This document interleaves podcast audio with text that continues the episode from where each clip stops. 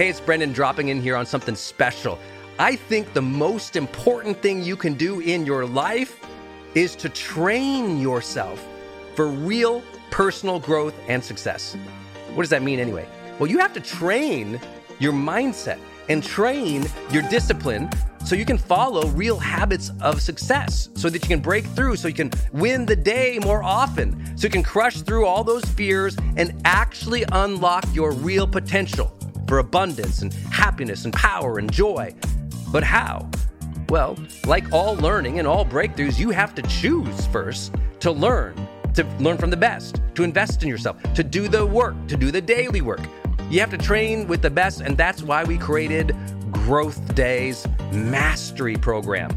Listen, we're to train you to make self improvement a real way of life to unlock your positive attitude and attributes at a whole new level, to get you way more productive and influential, to show you the life and career strategies that make you unstoppable and really work. But how do we do that? Well, Every single week, we bring you a new $50,000 or $100,000 keynote speaker, multimillionaire, or world's foremost expert to switch your brain into high performance mode, to teach you what really works in wellness, in health, in mindset, in productivity. People who really help you unblock and move ahead with really practical strategies for changing your life, your relationships, your health, your career, your mission, your purpose.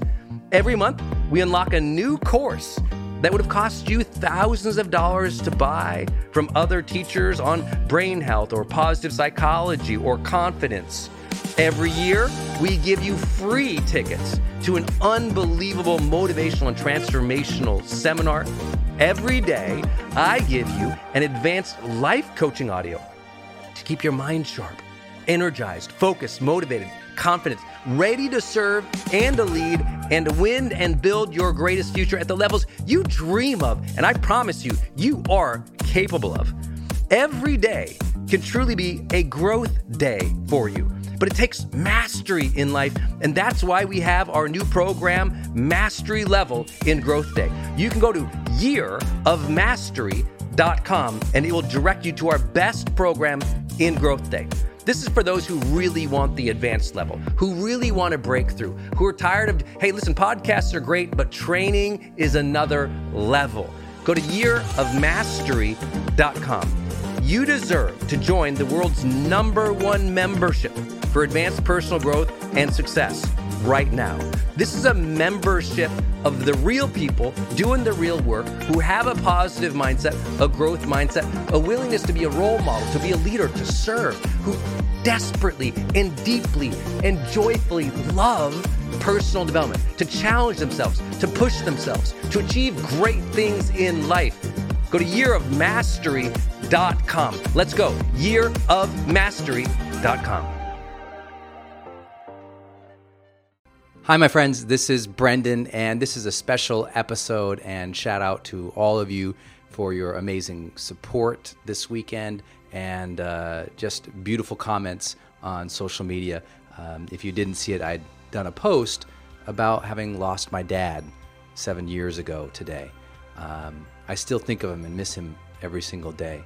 And I thought I'd record this and just share some of the lessons dad taught me and maybe a story that you didn't know behind my career. And just hope that it inspires you to be a good dad, a good mom, a good sibling, someone who cares deeply about the relationships around you, because in the end, that's all we got. And those forge the ultimate and best memories of our lives. So I thought I'd share this post in this format here on the podcast for those of you who might not have been able to be on social media hearing about this this weekend. But uh, my dad was diagnosed with acute myeloid leukemia on Mother's Day, May 10th, 2009. Uh, it was out of the blue. The week before, he was golfing and playing racquetball, which he always loved. The doctors gave him a 5% chance of making it. They said it was the worst case they'd seen. Um, you know, on Mother's Day, dad basically had woken up and had started walking down the hallway and he was a little off kilter and he kind of grabbed onto a wall. And my mom said, What's wrong with you? And he says, I don't know. I got this pain in my side. And he didn't know what it was. And throughout the day, it kind of still hurt. So he said, let's go to the doctor. So he went and um, pretty quickly they discovered, you know, uh, wow, his spleen feels like it's enlarged. And then they did the tests, and sure enough, acute myeloid leukemia. There's two types of leukemia, and, and AML, as they call it, is the one that is it's, it's the bad one. You, just, you get that diagnosis, and everybody cries because it is it quickly takes over your body.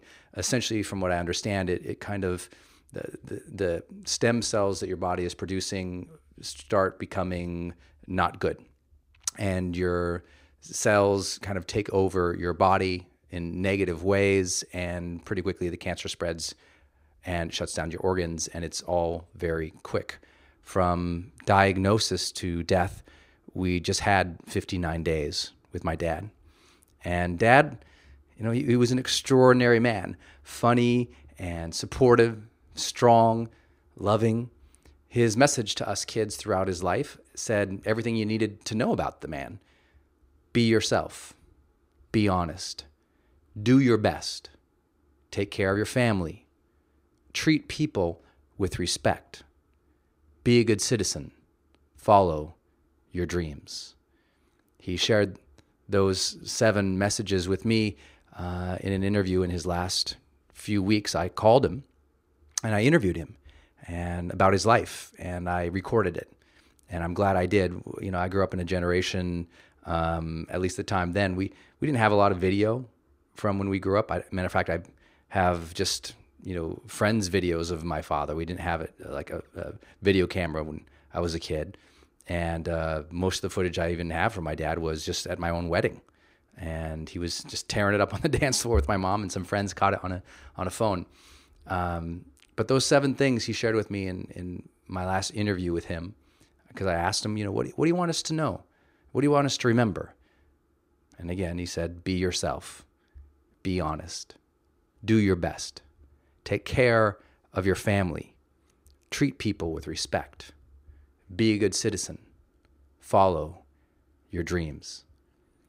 Dad's dedication to those messages was basically it. That's what he was always saying those things to us in one way or another. Uh, you know, one of my favorite books I ever got my entire life, my dad gave me called Lend Me Your Ears Great Speeches in History. And when I open it up, still to this day, there it is from my dad. Says, you know, be yourself.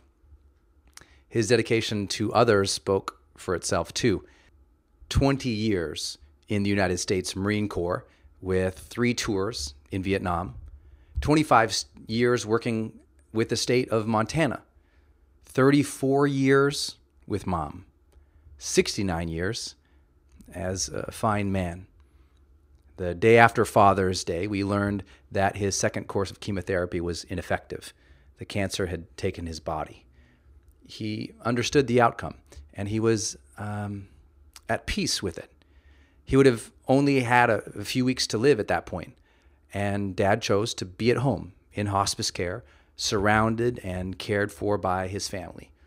All the nurses, I remember, cried when we left the hospital because they'd all come to love his sense of humor and his stories about life.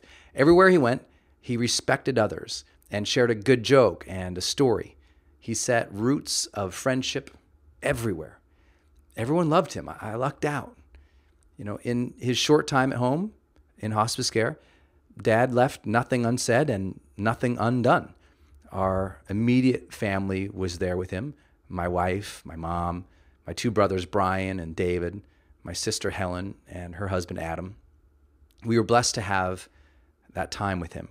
We got to tell him how proud we were of him, that he had lived a good life, that mom would always be taken care of, which was his chief concern, that his values and spirit would live on in each of us. These were things that were important to him. Uh, until he lost his ability to speak in the final two days, he always asked that we take care of mom, and we will. You know, it's hard to see your dad fade away. To me, it was the worst thing ever to happen in my entire lifetime. And I hated that I couldn't help it or control it. It reminded me in some ways of you know, back when I used to go to work with my dad, you know, in those years he worked in Montana, he worked for the Department of Motor Vehicles, the DMV. If you're in the United States, you know what that means. That means you got to go in and get your driver's license. And nobody likes that process. And worse, because nobody likes that process, they go in immediately with a bad attitude. And worse, it's a state regulated sort of office in which the people who work there are incredibly disempowered by regulation and paperwork and you know old equipment and technology and absurd red tape. And my dad ran the DMV in the town where I grew up in. And I remember going into work with him sometimes and just watching people treat this great man with such rude behavior. I mean, I would people see people literally scream at him because, you know, they forgot some paperwork. I'd see people just, you know, cuss and curse and, you know, cut in line and just the worst of human behavior happens when there's impatience. And when you go to the DMV, you see, you know, dozens and dozens of people who are impatient with the process because the state obviously doesn't pay a lot for it because it's not a revenue generating thing for them really. And so I saw my dad treated poorly for a lot of my life. And yet he had this amazing positive attitude. He got up in the morning, he was excited to go to work. He got there when he dealt with people, you know, for the most part, even though he was a Marine and was trained to kill, he never did it. he, he was kind to these people somehow, even the ones screaming in his face as their daughter, you know, failed the test because she ran the car up on the curb. You know, he, w- he would stay cool and centered. Sometimes it got to him, but for the most part, he handled it well. And so I grew up watching people treat my father poorly, and that's why his advice to me treat people with respect means so much to me. It's one of the reasons I respected him so much. You know, but as he was fading away, he faced it with that same grace and strength. Even as the side effects of chemo made him terribly sick, he was appreciative and loving as we each cared for him. He knew his time was short, and it was amazing to see him so loving with us, so at peace with what must be. Dad died just before midnight. By 12:30 a.m. on July 9th, 2009, the nurse gave the official pronouncement. He went peacefully, without any pain at that point, with just a long series of labored breaths spread further and further apart until he was gone. Dad died as I held his right hand. My brother Brian held his left, and mom and my sister were by his side, at home with family all around him, exactly as he would have wanted. A few weekends before dad died, when he had discovered that his chemotherapy hadn't done the job, I was teaching a seminar. Around 400 people had traveled from all over the world to attend. I was in San Francisco, and dad was in Nevada, where he and mom had a second home from away from Montana. Uh, where they would go, sort of like snowbirds. When it got cold in Montana, they'd go down to this little house they got in Las Vegas, where my brother lived. That's the house where he got sick. Well, anyway, the night before my seminar, dad called me and broke the news. He had just a few weeks to live, they had said. He didn't want me to overreact and cancel the seminar, something he knew I would quickly do to go be with him. So the next evening, after teaching for nine hours on stage, I picked up the phone and called dad. Like I said, we'd come up with the idea of my interviewing him, asking him a wide range of questions about his life and recording the conversations to share with my family later on. And I especially loved one particular message he shared for all of us kids. He said, Always love your mother and your brothers and sisters. Keep faith in yourself and help other people who are less fortunate than you guys are. And don't be afraid to ask for help and love. Just be good Samaritans and do the best you can. From that conversation, I learned so much about him. There was no surprising revelations about his life. It was just how he spoke and how he dealt with it all. He had such an openness and optimism about him, uh, a willingness to meet the uncontrollable with a measure of choice and will. Dad fought the good fight against cancer. During his last week, when it was clear that he would not live to see another, he accepted it and seemed to release any fears. He never complained about anything not about the pain, not about the bedpans, not about the consistent and constant nosebleeds, not about the injections or the rolling over to change the bed sheets. He simply accepted and chose to meet life's biggest and, for most, scariest transition with love and grace. In an uncontrollable situation, he still directed the strength of his character, the Marine in him defining the meaning of it all on his own terms until the very end. To say that death is generally unwelcome and uncontrollable is an understatement. But it happens nonetheless, as do many things we do not plan or wish for.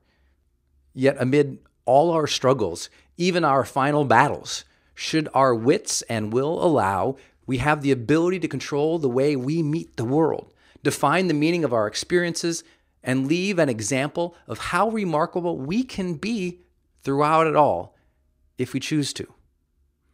I hope that if you still have family who you care about who are aging, you take a note from this page here and you remember that you have an opportunity to interview them. Maybe before they pass, just you know, take them out to lunch or take them out for coffee and, you know, maybe record it on your phone or record it, you know, on some conference call, but just ask them questions about their childhood and, and how they grew up and what they remember of their parents and what lessons they learned from their parents so that you can pass on generational lessons to others. Ask them how they felt about life, how they decided what to do, how they overcame their biggest struggles, what their biggest struggles were, what they thought about life, what messages they want to pass on to you, what they're proud of about their family, their siblings, their life, what they wish they had done, what wish they still have. Just have a real conversation about life and record it because I can tell you when they're gone, that recording will be one of the most valued possessions of your life. Every year, including last night, I listen to my recording with my dad. And I always make sure I, I, go on a walk before I do and try to get centered. And then I come home and I open up the big tissue box here, you know, and I know I'm going to burn through them all listening to what became about two hours of recordings with dad. And it's hard. When I recorded it, he was already in the hospital, already under multiple treatments of chemo. And there was times he fades off in his thought, and there's other times when he's just right there with it because I recorded over two different sessions. But I, I can share that, man, having his voice in my ear means a lot to me. And, you know, I know it means a lot to some of you too. To all of you who met my dad at my early events, my first seminars, way back when I was just starting before anybody really knew who I was, before anybody knew what I might become or lead or do or contribute in my life. To those who met my dad, thank you. Thank you for believing in me. Because of you, my dad got to see me do my thing because of your support. You know, recently, tens of thousands of you guys supported the new version of my book, Life's Golden Ticket and you'll never know how much that meant to me and my family. Life's Golden Ticket was the last of my books my dad would get to read. He never got to read my next three books, each of which would finally become huge New York Times bestsellers. But I never got to give him a hug and high five and celebrate that New York Times bestseller status because I didn't get that when we initially released Life's Golden Ticket. But those things are pretty unimportant in the scheme of things, as you know. I'd trade it all just for another walk around the neighborhood with dad. I remember though when dad read that first draft of Life's Golden Ticket. He was the first reader besides me. It's still a, a vivid memory. It's like yesterday. It was uh, 2003, and I was home writing my book in my tiny childhood bedroom on the second story of our house in Montana Great Falls, Montana. I was typing on a laptop on my mom's fold out sewing room table. I was uh, surprised when I finished writing the book. I just didn't see the end coming as it did. Um, writing Life's Golden Ticket was a lot like, I always say, kind of like watching a movie, and I was just faithfully transcribing it. I knew the character's psychological journey I wanted to take him on, but each of the chapters was a surprise to me. I didn't know exactly what the conversation would be or how it would turn out. It's just that great experience of flow that happens when you're writing fiction and you're in it, you're committed to it, you know, you're there. Um, so, spoiler alert: there's an end at there's a surprising end at the end of Life's Golden Ticket. If you haven't read it, please do. But I remember when I finished it, and I finally convinced myself that the book could actually end the way that it did. I printed the manuscript out on this crappy little printer I just bought from an office store. I think it was like a um, you know an Office Max or something like that. I printed it out. I read it and I cried at the end because it's emotional at the end, but also because the book was done. Then I went downstairs. My dad was sitting on the couch reading the newspaper. Uh, he was always there reading the newspaper, watching TV, or doing some project. I handed him the manuscript, this big, obnoxious ream of paper, uh, and I said I hoped that he liked it. He said he'd read it. I went into the basement of the house where we had a small home computer. I, remember, you know, back then, this is 2003. You know, home computers weren't all that common yet, but it was connected to the internet, uh, and I started researching how to get a publisher. A few hours later, Dad came down the stairs holding the manuscript. He didn't say a word. He was just sort of standing there, nodding, and had tears in his eyes. He was the kind of guy you could easily tell when he had a lump in his throat. He walked over and gave me a hug, a long one, and said, I'm proud of you, son. This was in 2003, six years before he had passed. It took, from that moment in the basement, it took another three years for me just to get an agent. Then the book was rejected by over 15 publishers.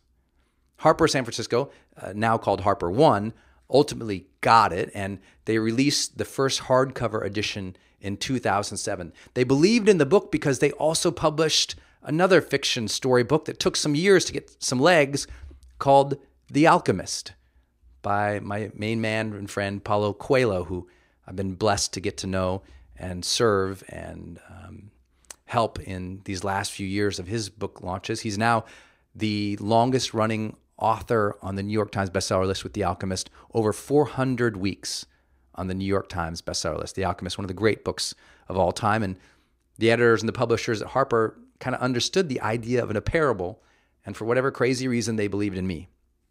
And when Life's Golden Ticket came out, the first version, it did okay, but in retrospect, I had no idea what I was doing. And Harper was going through this major rebranding at the time from, you know, Harper San Francisco to Harper One. So, like a lot of authors, I got lost in the shuffle and the mix. And despite strong sales, it debuted at number one in its category. It just didn't have the legs we had hoped. It would take then nine more years before I would have the influence needed to get the publisher to re release it and finally put the envelope in the back of the book as I originally dreamed of. The character of the book at the very beginning is handed a ticket or handed an envelope, and she tells this character that inside that envelope is a ticket, but he can't open it. He just needs to take the envelope to this abandoned amusement park. And she says when he goes into that amusement park with that envelope, that a miracle will happen. And that sets the frame for the book because, as her last wish to him, he agrees to do it. And when he steps through the amusement park, a miracle does happen.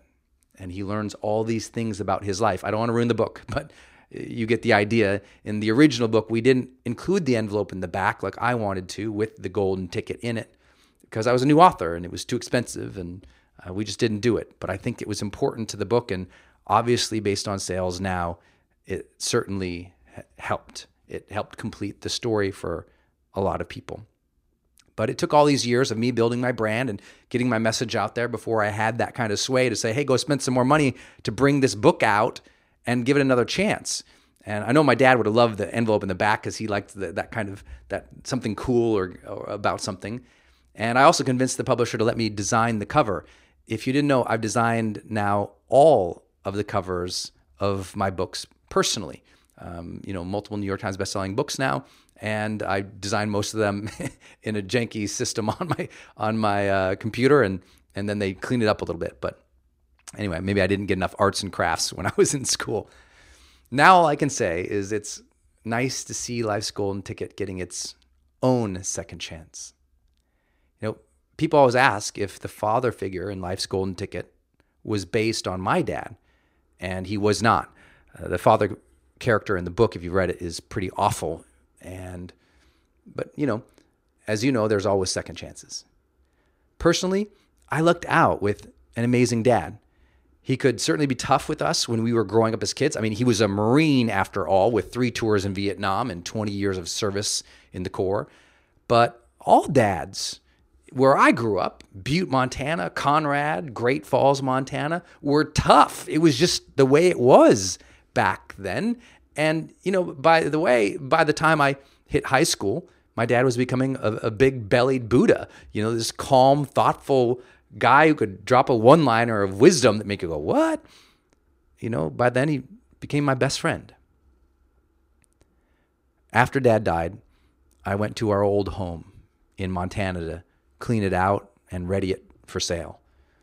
Mom had decided she didn't want to go back there. Um, she wanted to stay at the house, the small little house in Vegas, and ultimately I bought her a different house. And but I had to go up to Montana and get the house ready for sale.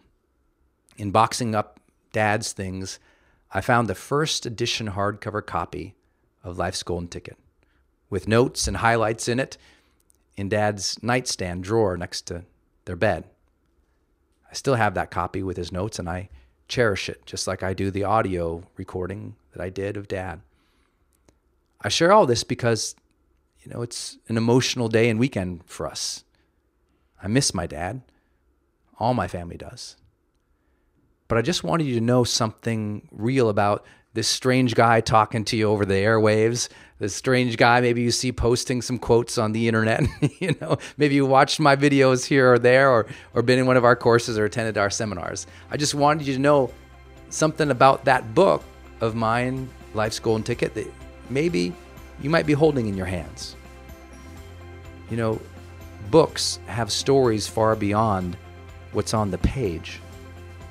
So I just wanted to send you this today and say thank you on behalf of my entire family for your support and for being part of this story.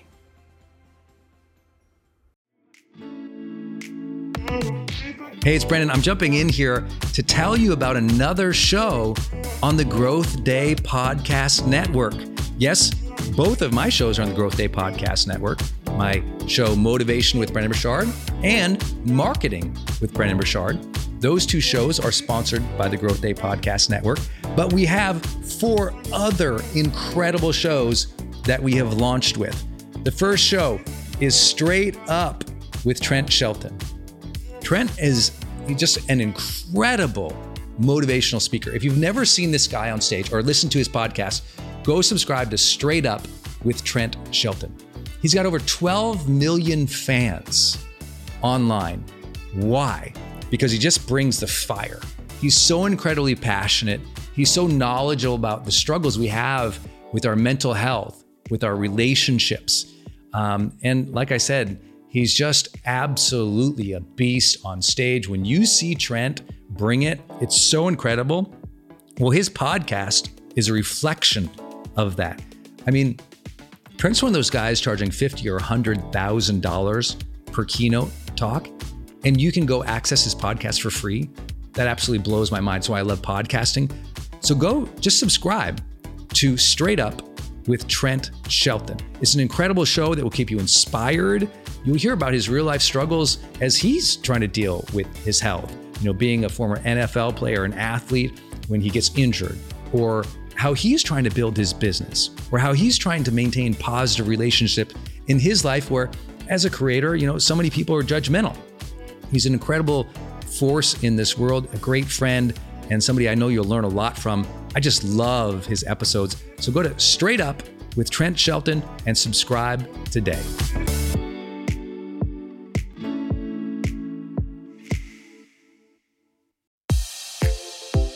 Hey, I wanted to hop in here and share with you my love for community.com. Every major celebrity uses this. US presidents use this. The biggest companies in the world use this. They give you a 10 digit phone number, but it's kind of like having an inbox for your texting. You can segment it to people um, and they can reply back. And it's just really cool because you can also send video and you can send audio. And it's so beautiful of a design that it's really easy to figure out. You know, I don't like all those other systems that send out like some weird little code that you just know is like a promotion.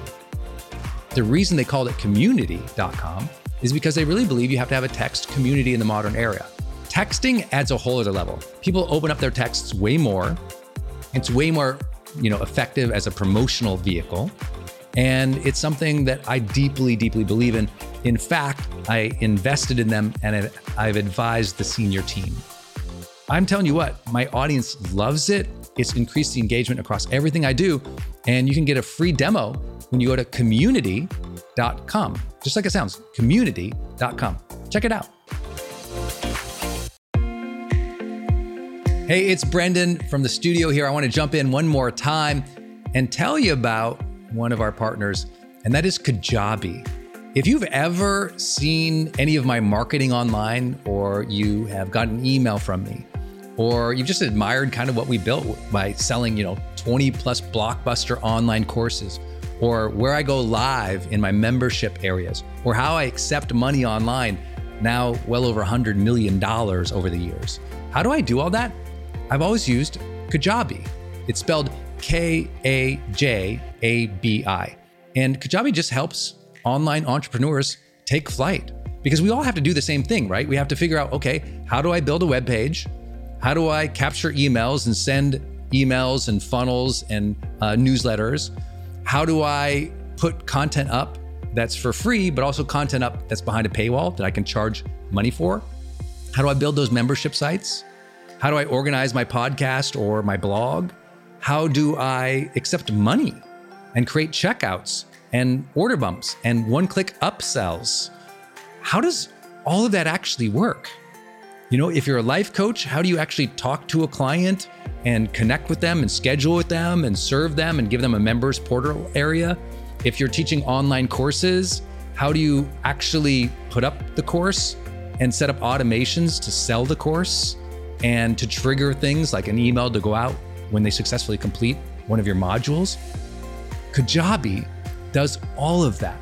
You even get templates that I helped build and I personally wrote to help you write even better emails to your audience. That's at kajabi.com, K A J A B I.com. If you wanted the system that most of us in the thought leader or the expert economy really use and we've relied on for years, go to kajabi.com.